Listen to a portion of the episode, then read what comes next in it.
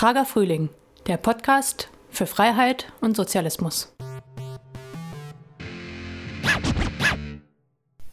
Jo, moin, wir sind hier bei einer neuen Folge unseres Prager Frühling Podcasts für Freiheit und Sozialismus und wir sind heute nicht zu zweit wie beim letzten Mal, sondern wir sind heute zu dritt.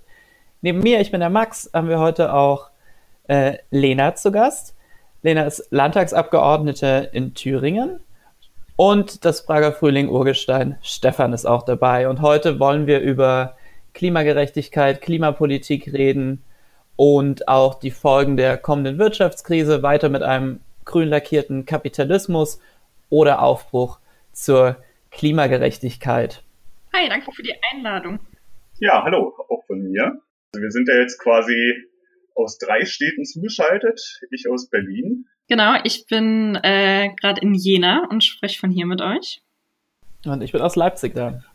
Genau, vielleicht mögt ihr kurz, also ihr habt ja euch beide mit Klimagerechtigkeit beschäftigt, vielleicht mögt ihr mal kurz sagen, was euer Zugang so zum Thema ist. Also bei mir ist es so, ich komme ursprünglich aus dem Ruhrgebiet, bin dann zum Studium erst nach Chemnitz gezogen, bevor ich dann nach Jena gegangen bin. Und gerade bei der Frage Kohleindustrie, was sind industrielle Standorte, wiefern sind die strukturschwach oder strukturreich? Das sind Themen, die mich gerade mit Blick auf Arbeitsplätze und Umgestaltung von Arbeit begleitet haben. Und ich habe nach meinen Studienabschlüssen an der Friedrich-Schiller-Universität hier in Jena gelehrt zum Thema Postwachstum. Gebe da auch weiterhin mein Seminar zu. Und das ist letztlich auch eine Form von Beschäftigung mit der Frage, wie kann zukünftiges Wirtschaften und zukünftiges Leben aussehen. Das ist also so ein bisschen der Zugang, mit dem ich dazu gekommen bin und bin jetzt auch im Thüringer Landtag Sprecherin für Arbeits- und Gewerkschaftspolitik und deswegen natürlich an den Verbindungen der Umweltbewegung und auch der gewerkschaftlichen Bewegung interessiert. Ja, und ich bin aktiv bei Ende Gelände. Das ist eine Klimagerechtigkeitsbewegung, die sich für den sofortigen Kohleausstieg einsetzt. Und bin auch ansonsten, habe genau ähnlich wie Jena so ein bisschen akademischeren Zugang vielleicht auch zu dem Thema und habe mich in Buchbeiträgen etc. mit dem Thema Klimagerechtigkeit und Postwachstum beschäftigt bisher. Ja, bei mir ist es vielleicht ein bisschen ähnlich wie bei Lena. Ich komme auch aus einer Gegend, die relativ stark von Deindustrialisierung betroffen gewesen ist, was einerseits Lebensqualität doch erheblich erhöht hat zum Teil, aber eben auch ganz massive Verwerfungen mit sich gebracht hat. Also ich bin groß geworden am Rande des Chemidreiecks, also Halle, Merseburg, Bitterfeld. Da gibt es ja noch so diese schönen Sprüche, Bitterfeld, wo der Dreck vom Himmel fällt. Und habe das so als Kind sehr drastisch auch mitbekommen, ne? Also welche ökologischen Folgen diese Art der Produktion in der Region auch gehabt hat und welche Verbesserungen einerseits der Lebensqualität natürlich die Deindustrialisierung gebracht hat, aber eben auch welche massiven Verwerfungen und wie schwierig eigentlich so eine ökologische Transformation ist, wenn sie nicht mit einer sozialen Transformation einhergeht, dass diese nicht so trivial ist. Also also diese Doppeldeutigkeit von quasi saubereren Flüssen, atembarer Luft und dafür aber verödeten Kleinstädten, das kenne ich zumindest ganz gut. Ja, jetzt kennt ihr uns alle. Cool. Fangen wir einfach an, oder? Was ich so ein bisschen als Aufschlag nutzen würde, ist, dass ich in dieser aktuellen Corona-Situation und dem, was daraus folgen wird, wo ja starke ökonomische Verwerfungen erwartet werden, ich es so einschätze, dass in Zukunft viele politische Entscheidungen abgewogen werden müssen zwischen, okay, haben diese Entscheidungen irgendeinen positiven klimapolitischen Einfluss oder retten sie Arbeitsplätze? Ich glaube, mit diesem Trade-off werden wir uns sehr stark bewegen und ich habe das Gefühl leider, dass es für die Klimapolitik und für die Klimagerechtigkeitsbewegung insgesamt keine guten Jahre werden, weil es stehen in Deutschland durch Corona massiv Arbeitsplätze auf der Kippe und ich glaube, dass wenn diese Abwägung zwischen Arbeitsplätzen und Klimaschutz besteht, wird doch immer noch leider aus meiner Sicht oder die politischen Entscheidungen pro Arbeitsplätze getroffen werden. In dieser Woche ist ja der Autogipfel, wo witzigerweise sehr, sehr viele Autokonzernchefs eingeladen sind, wo die Bundeskanzlerin eingeladen ist, der Wirtschaftsminister. Wer nicht eingeladen ist, ist die Umweltministerin. Am vergangenen Wochenende wurde deutlich, witzigerweise am Tag der Arbeit, dass nicht mehr Geld in Löhne gesteckt wird, sondern dass die Lufthansa, ein ökologisch super zerstörerischer, schädlicher Konzern, mit 9 Milliarden Staatsgeldern gerettet werden soll. Also ich finde das, also seht ihr das ähnlich, dass es so große Verwerfungen kommen wird und keine gute Zeit wird für Klimapolitik in nächster Zeit? Ich glaube, den Zwiespalt, den du aufmachst zwischen Klimapolitik und der Sicherung von Arbeitsplätzen, ich finde den schwierig, muss ich echt sagen, weil ich glaube, dass der die ganze Debatte so ein bisschen verkürzt. Es ist ja eigentlich unser Ziel, gerade aus einer linken Perspektive heraus zu sagen, wie können wir denn unsere Wirtschaft nachhaltiger ökologisch gestalten und letztlich in sich verändern und dabei trotzdem Arbeitsplätze behalten. Und das kann ja ein Und sein und muss kein Oder sein. Und ich glaube, je mehr wir die Frage aufmachen im Sinne eines Oders, desto weniger wird uns die Antwort vielleicht auch gefallen, so wie du es schon völlig richtig angedeutet hast. Und deswegen würde ich eher sagen, wenn wir nochmal den Blick auf die Auswirkungen der Pandemie auf Arbeitsplätze gerade werfen, ist ja diese Transformation der Arbeitswelt eine, die wir vielleicht vor ein paar Monaten noch mit Blick auf Digitalisierung als Stichwort besprochen hätten, statt irgendwie das Stichwort Corona zu nehmen. Es ist aber eine Entwicklung, die wir erwartet haben und auf die was Arbeitssicherung, Arbeitsplätze und vor allem Qualifikationen angeht, hätte zu reagieren sein müssen. Und in meinen Augen ist es eher so, dass gerade was ganz Spannendes passiert, nämlich dass wir sehen, okay, wenn es eine Krise gibt und diese Krise auch im Gegensatz zur Umweltkrise als Krise anerkannt wird, auch im wirtschaftlichen Sektor, dann ist durchaus eine Änderung von Produktionsweisen möglich. Also die Umstellung auf Schutzausrüstung oder das Herstellen von Desinfektionsmittel statt Parfüm. Also dann sehen wir, okay, kann sich auch in relativ kurzer Zeit die Produktionslinie verändern. Und das könnte ja vielleicht auch ein eher optimistischer Aufhänger sein, um zu sagen, wie können wir die Produktionsweise so umgestalten, dass Arbeitsplätze gesichert werden und trotzdem und mit dem andere Arbeitsplätze geschaffen und weitere Arbeitsplätze auch gesichert werden können. Vielleicht, ich könnte mir vorstellen, dass es hilft, sozusagen nochmal sich die unterschiedlichen politischen Strategien anzuschauen, weil die vielleicht auch eine Antwort darauf geben, also die unterschiedlichen Strategien, diese Krise zu bewältigen.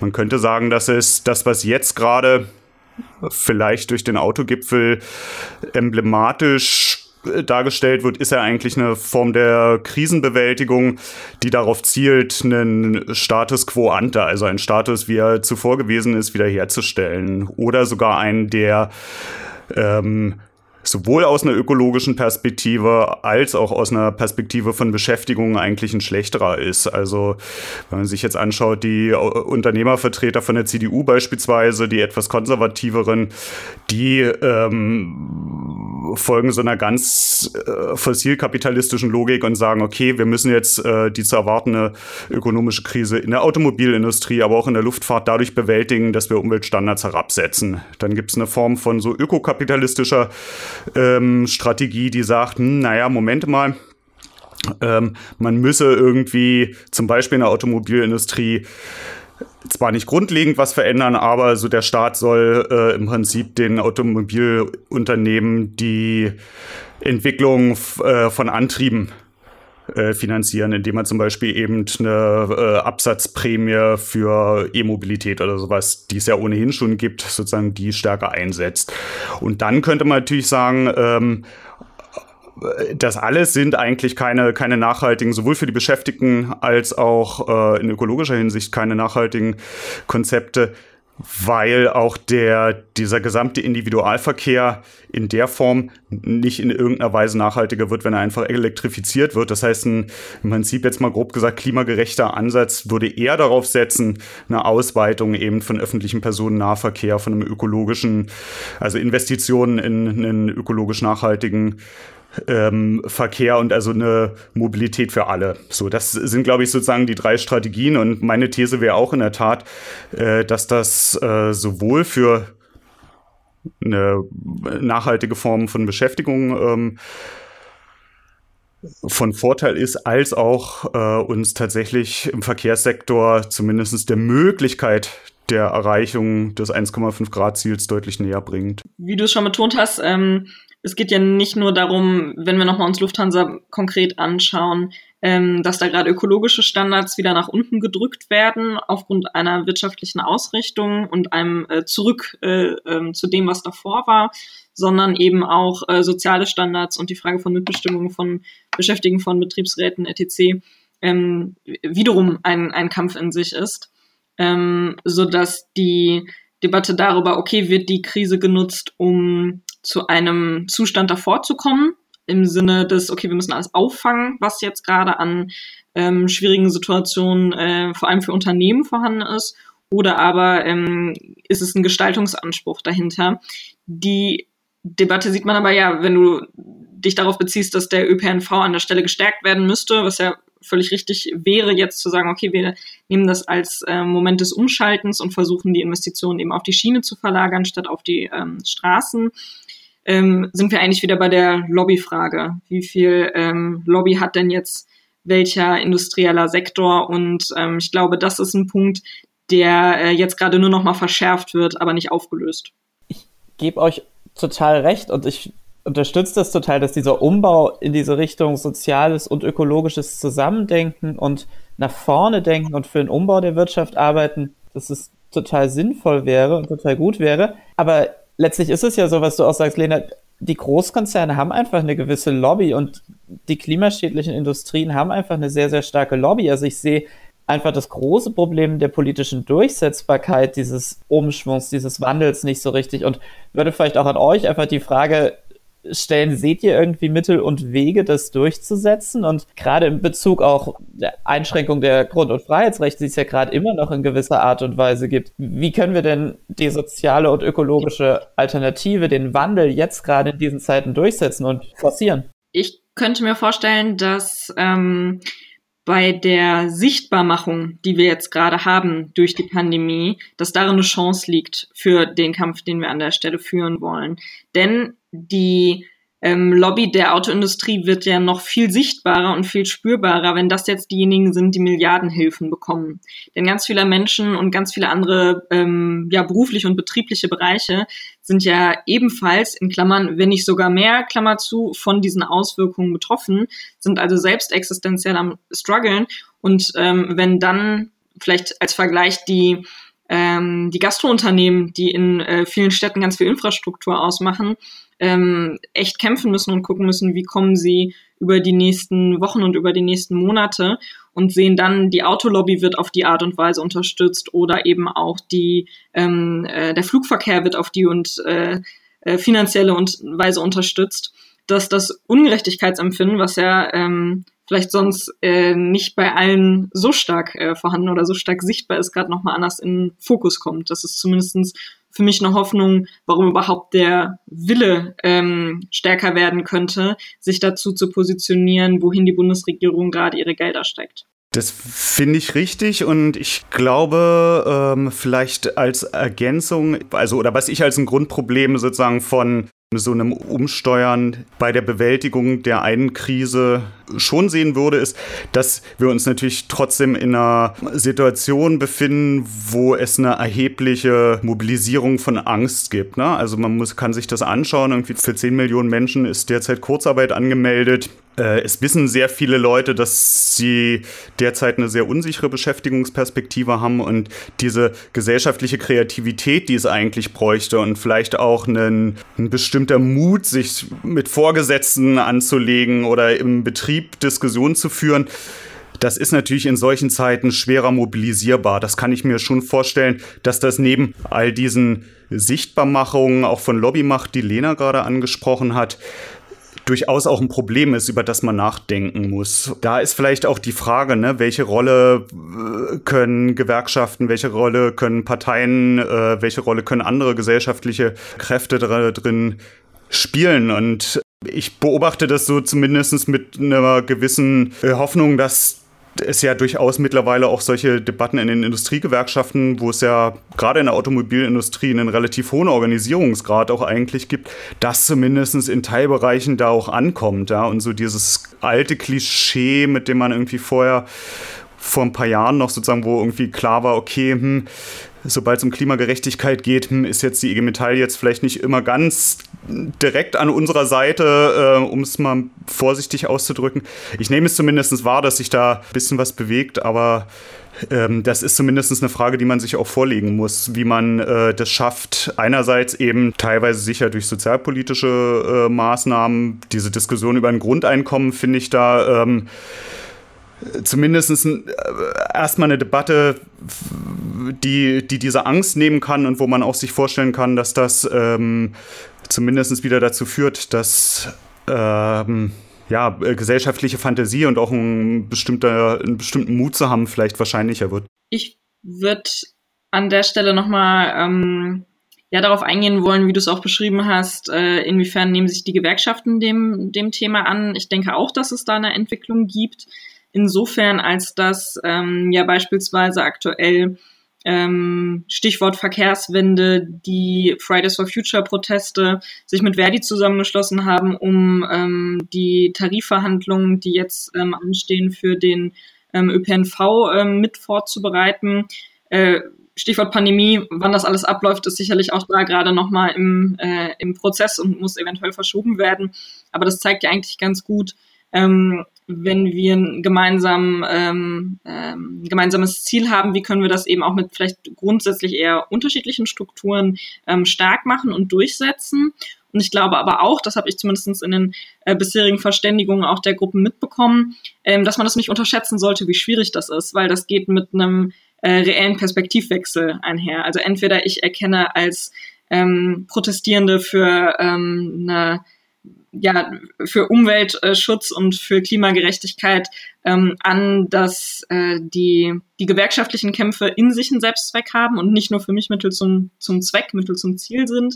Und vice versa, ich als Gewerkschafterin, die sich für bessere Löhne von Busfahrerinnen und Busfahrern engagieren möchte, erkennt eben auch inhärent an, dass es einen Wert hat, sich für Umwelt und Nachhaltigkeit einzusetzen. Und ich glaube, dafür braucht man erstmal Formate, dafür braucht man erstmal Räume, in denen man sich darüber austauscht, warum ist der eine so organisiert und kämpft für das Thema, warum ist die andere so organisiert und kämpft für jenes Thema und inwiefern gibt es eben auch Verbindungen dazwischen. Ich glaube, dass ohne diese Räume zu schaffen, das eher eine theoretische Debatte darüber ist, welche Kämpfe man rein theoretisch eben miteinander verbinden könnte oder nicht miteinander verbinden könnte und es da aber dann schwieriger sein würde, die eben auch personell und gelebt, gespürt umzusetzen.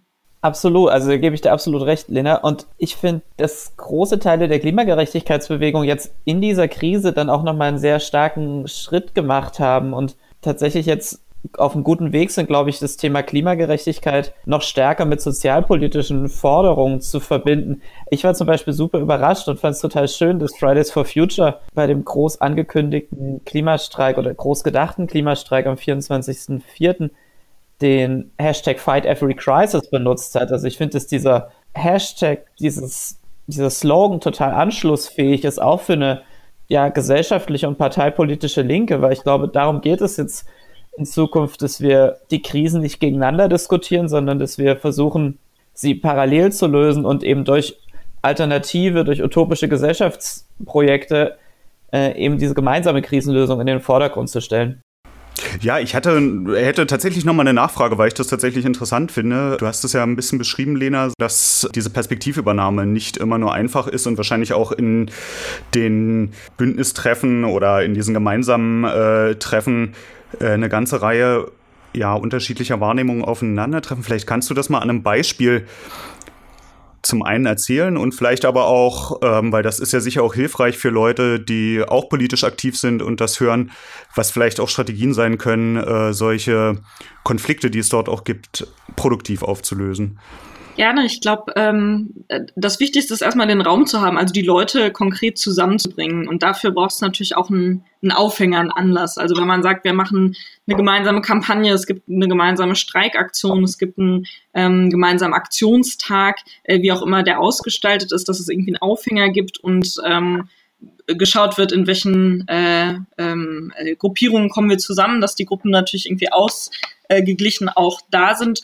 Und ich habe die Erfahrung gemacht, dass das Wichtigste wirklich erstmal ist, deutlich zu machen, warum sind wir mit Thema A beschäftigt, was sind dahinter irgendwie unsere Forderungen, unsere Ziele, was meinen wir da ganz konkret mit und eben das Gleiche auch mit Thema B darstellen zu können, um dann zu schauen, wo haben wir Überschnittsmengen und wo, und ich glaube, das ist wichtig, es wird gerne mal vergessen, wo haben wir ganz sicher auch Unterschiede? Also was sind die Differenzen in unseren Bewegungen? Das kann was Strukturelles sein. Ja, bei dem einen füllt man irgendwie seinen formalen Mitgliedsantrag aus und beim anderen kommt man einfach in die Bierrunde dazu, so, ohne Wertung dahinter. Aber das sind andere Zugänge zu Gruppierungen, die man hat und die natürlich auch was Strukturelles ausmachen können. Und eben auch, wo haben wir inhaltliche Unterschiede? Also inwiefern sagt der eine, okay, ich stelle mir eine grundsätzlich eine Innenstadt vor, in der nur FußgängerInnenverkehr ist. Das könnte kollidieren mit demjenigen, der sagt, naja, ich habe aber mal eine Runde, ich fahre mit meinem Bus mal so und so und eigentlich meine ich die auch weiterhin. Ja, also zu sagen, von welchen Bildern gehen wir vielleicht auch gedanklich aus und welche Bilder, und da bin ich ganz bei dir, Max, ist der Hashtag Fight Every Crisis gut geeignet gewesen, um vielleicht ein gemeinsames Bild zu schaffen an der Stelle und um zu zeigen, okay, das muss nicht gegeneinander ausgespielt werden. Also das, glaube ich, sind wichtige Strategien, um dann eben in einem abschließenden Schritt sagen zu können, auf welche Ziele, auf welche Handlungen und eben auch auf welche Kommunikationswege können wir uns miteinander einigen. Und dann ist es ja eigentlich wie in allen Gruppenprozessen so, dass je erfolgreicher man nach innen und außen das umsetzt, was man sich dann vornimmt, und mit je mehr Leidenschaft und Herzblut irgendwie alle bei der Sache sind, desto eher hat das ja auch einen gesellschaftlichen Effekt und desto eher kann man eben auch zeigen, diese auch in meinen Augen teilweise medial sehr platte Auseinanderdifferenzierung von irgendwie dem alten biodeutschen männlichen Gewerkschafter und der akademischen, jungen, migrantischen Klimapolitikerin, das funktioniert so nicht, das kommt nicht mehr hin. Ich finde diesen Kooperationsgedanken, den du aufmachst, sehr wichtig, Lena, und würde dann gerne nochmal an den Gedanken, den ich am Anfang eingeworfen habe, anknüpfen. Ich glaube halt jetzt, wenn durch Corona sowohl das Sozialleben, die soziale Infrastruktur von Millionen Menschen in Gefahr ist, als auch der Klimawandel und die Klimakrise natürlich immer weiter an Dringlichkeit gewinnt, es genau diesen Zusammenschluss dieser beiden verschiedenen zivilgesellschaftlichen Akteure braucht. Also ich würde fast so weit gehen zu sagen, eigentlich bräuchte es einen großen neuen Player, der sich gegen die Breitseite des Kapitalismus stellt und eben Soziales und Ökologisches auf eine Art und Weise zusammendenkt, dass es eben nicht in einer grünen Kapitalismuslogik gedacht wird, sondern in einer sozial-ökologischen, transformatorischen Logik gedacht wird. Und fände es irgendwie total charmant, wenn sich so ein Player vielleicht rausbilden würde. Beziehungsweise, um in dem Bild zu bleiben, vielleicht irgendwie 100 kleinere Player, die aber miteinander interagieren und eine gemeinsame Willkraft entfalten. Also ich nehme mal, du hattest eingangs auch den 1. Mai nochmal als Feiertag und als Kampftag benannt. Wir haben hier in Jena, was ich sehr schön fand, mit unterschiedlichen Gruppierungen, auch mit Bürgerinitiativen und Bündnissen als Linke gemeinsam auf der Straße gestanden und deutlich gemacht, also ob das für die Mietszene ist oder ob das für ein feministisches Kollektiv ist oder die Kämpfe, die wir gerade führen, betreffen jeden, aber betreffen jeden anders. Und das kann vielleicht so ein gemeinsames Moment auch ausmachen. Ich mache einen weiteren Punkt auf, bei dem ich mir vorstellen könnte, dass der Umgang mit der Pandemie auch nochmal einen Anstoß für die Klimabewegung geben könnte, und zwar das Verhältnis zur Wissenschaft. Denn wir sehen momentan sehr spannend, wie einzelne Parteien oder Strömungen sich zu wissenschaftlichen Erkenntnissen positionieren. Und so sehr wie viele Virologinnen und Virologen am Anfang auf einmal politische Player geworden sind, die man vielleicht vorher gar nicht so auf dem Schirm gehabt hätte, so schnell kommen dann nach einer bestimmten Zeit auch entsprechende Angriffe, aktuell ja besonders von FDP-Seite, weil der Druck der Wirtschaft zu groß wird. So. Und ich denke, dass eine linke Politikstrategie dabei immer sein müsste, nicht diesen Konflikt Wirtschaft-Wissenschaft so aufrecht zu erhalten, sondern zu sagen, okay, mit den wissenschaftlichen Erkenntnissen, die wir haben, welche Form von Wirtschaften funktioniert, welche Form von Lockerungen funktioniert und welche eben auch nicht aufgrund der Daten- und Erkenntnislage, die wir haben. Und dass die, ich nenne es mal wirtschaftliche Deutungshoheit, die gerne im politischen Raum genutzt wird, eigentlich das erste Mal auf die Art und Weise so deutlich in Frage gestellt worden ist. Kann ich dir in Teilen recht geben, aber ich glaube, dass Klimakrise und die Corona-Pandemie grundsätzlich einen unterschiedlichen Charakter haben auch. Also es wird ja einfach eigentlich seit dem Club of Rome-Bericht, der glaube ich 1972 rauskam, vor einer Klimakatastrophe gewarnt. Und es ist nicht wirklich was passiert. Merkel sagt, Unite behind the science und kommt kurze Zeit später mit einem völlig irre schlechten Klimapaket raus. Also ich glaube, dadurch, dass Corona so eine ganz konkrete Gefahr war, gab es irgendwie einen höheren Vertrauensvorschuss in die Wissenschaft. Und dadurch, dass der Klimawandel, die Klimakatastrophe nicht so eine konkrete Gefahr ist erst einmal, sondern dass es so schleichend passiert, so ein schleichender Prozess ist, ist dieses Vertrauen in die Wissenschaft gar nicht so richtig da. Und das ist ja irgendwie das, was wir bei allen politischen oder beim Großteil der politischen Entscheidungen einfach merken, dass eben kein Vertrauen in die Wissenschaft besteht, was Klimapolitik angeht, sondern dass da eben ein größeres Vertrauen bzw. eine größere Persistenz irgendwie einer kapitalistischen Idee, einer Verwertungsidee da ist. Ich weiß gar nicht, ob das unbedingt so ein Widerspruch sein muss, weil das, was wir jetzt gerade erleben, eine Diskussion beispielsweise auch über Öffnungsszenarien, die jetzt ja doch auf einer relativ fragwürdigen wissenschaftlichen Grundlage beruhen, haben ja einen ähnlichen Effekt, ne? In dem Moment, wo das Massensterben in den Krankenhäusern, die Überforderung des Gesundheitssystems eine abstrakte Gefahr ist, die man irgendwie in New York sieht, die man in Italien sieht, werden sie als eine abstrakte oder eine zu abstrakte Bedrohung wahrgenommen und ganz ähnlich verfahren wie mit der Klimakrise, ne? Dass man kurzfristige ökonomische Logiken sich einerseits durchsetzen, dass langfristig gedachte politische Strategien genau nicht gewählt werden. Und da wäre vielleicht tatsächlich die Frage, ist es einfach nur die Frage der Erkenntnis und irgendwie so eines wissenschaftlichen Verständnisses? Also um es mal zuzuspitzen, ich habe neulich ein Interview gelesen mit einem Klimaforscher, der meinte, das wird jetzt eigentlich beim Verständnis für die Klimakrise jetzt total hilfreich sein, weil jetzt haben alle irgendwie mal verstanden, was Kipppunkte sind, haben sich alle mal mit irgendwie exponentiellem Wachstum auseinandergesetzt und jetzt haben eigentlich alle auch das Werkzeug, um jetzt mal die Klimakrise zu verstehen und wirklich zu verstehen, wie dramatisch die Situation eigentlich ist. Und da bin ich doch deutlich skeptischer, sondern ich glaube, es ist nicht unbedingt eine Frage von Wissenschaft, sondern es bleibt tatsächlich eine politische Frage. Und so müssen wir sie auch behandeln. Und so wie du es formuliert hast, nämlich was hat man theoretisch verstanden anhand von diversen Kurven, Diagrammen und Grafiken, die irgendwie rumgeistern und dem, was ist irgendwie erlebbar und spürbar, ist dann ja eigentlich der Gap und das ist ja eigentlich auch der Handlungsgap, der uns in der Klimakrise immer wieder schwächt in dem, was konkret an Handlungen erfolgt. Die Beispiele, die du genannt hast, also wie viel schlechter funktionieren die Gesundheitssysteme gerade nochmal an anderen Teilen der Welt, sind aber eigentlich auch schon wieder ein struktureller Vergleich insofern, als dass wir ja in den Klimakämpfen genauso sehen, sobald ich anfange, das Ganze nur nationalstaatlich zu denken oder mich aufs Nationalstaatliche zurückzubeziehen, werde ich irgendwie einem Allmendegut, das so einen kompletten Globus umspannt, halt auch kaum gerecht werden können. Und dann bleibt auch der Gerechtigkeitsbegriff vielleicht eher ein Begriff, der auf die nationalen Milieus und Klassen gedacht wird, aber sich weniger damit auseinandersetzt, welcher Kontinent oder welches Land hat historisch welchen Anteil am CO2-Ausstoß und warum ist das vielleicht relevant irgendwie auch dafür, wie wir jetzt Politik machen, beziehungsweise ganz klar zu sagen, diejenigen, für die ja auch die Klimakrise überhaupt nichts Abstraktes ist, sind eben ganz viele Länder, die an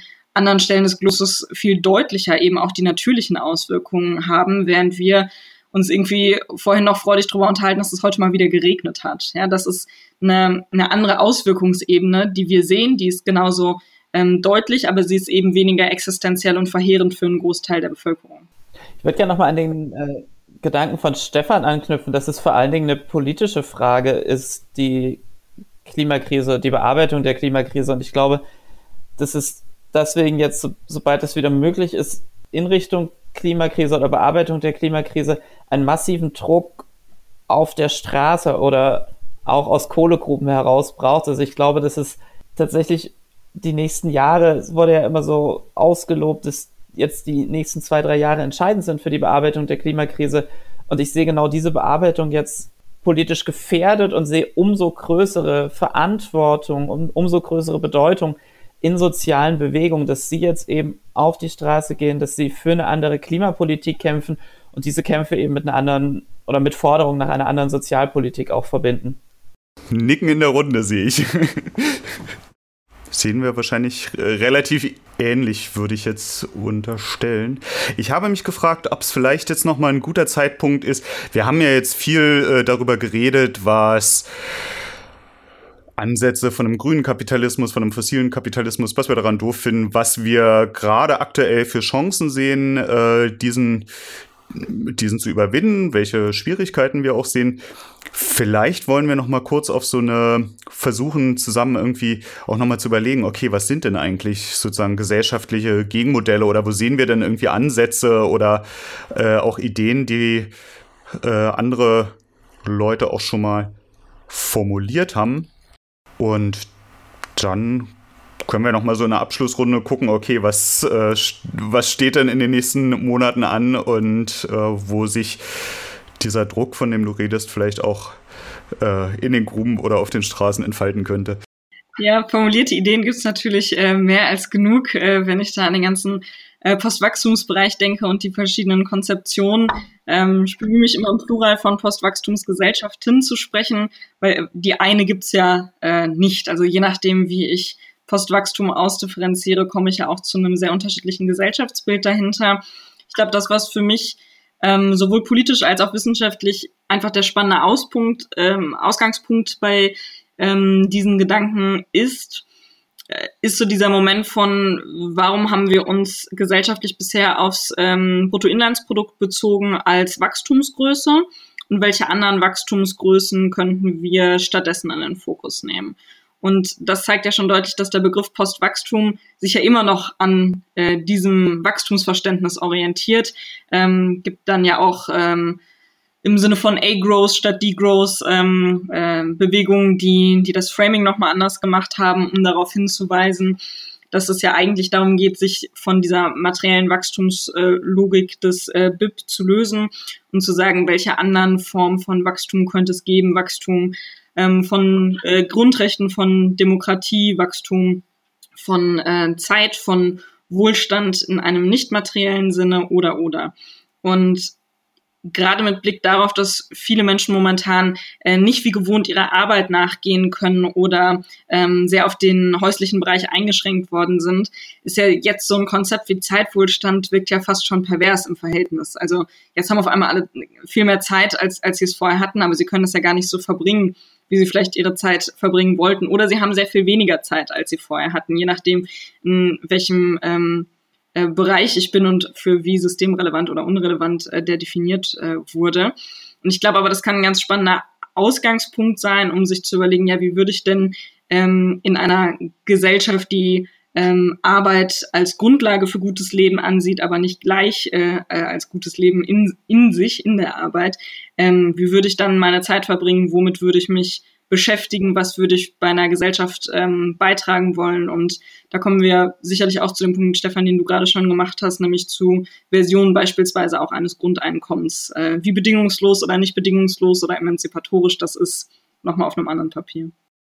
Das finde ich gerade einen sehr wichtigen Punkt, den du gesagt hast, ne? Weil in dieser Postwachstumsdebatte auch darüber nachzudenken, naja, es gibt ja auch Bereiche, die wachsen sollen und nur bestimmte Bereiche, die nicht wachsen wollen. Ich hatte jüngst, das packen wir vielleicht auch in die Shownotes, einen Text gelesen aus den Niederlanden, den ich in der Hinsicht, also wirklich ganz positiv überrascht hat. Das ist irgendwie ein Appell von 170 Wissenschaftlerinnen aus den Niederlanden, die darüber nachdenken, ne? Wie man, wenn man jetzt diese Corona-Krise überwunden hat oder überwinden will, welche gesellschaftlichen Bereiche eigentlich danach wieder hochgefahren werden sollten und welche auch nicht.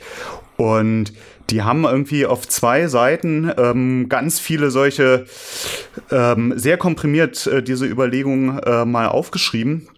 Und ich fand es vor allen Dingen vor dem Hintergrund, wenn man sich das vorstellt, 170 WissenschaftlerInnen in einem Land, was deutlich kleiner ist als Deutschland. Also ich glaube, in Deutschland müssten, wenn man das jetzt auf die Bevölkerungszahl hochrechnet, müssten, glaube ich, 1000 Leute das unterschreiben. Das würde ich gerne mal sehen, dass das passiert.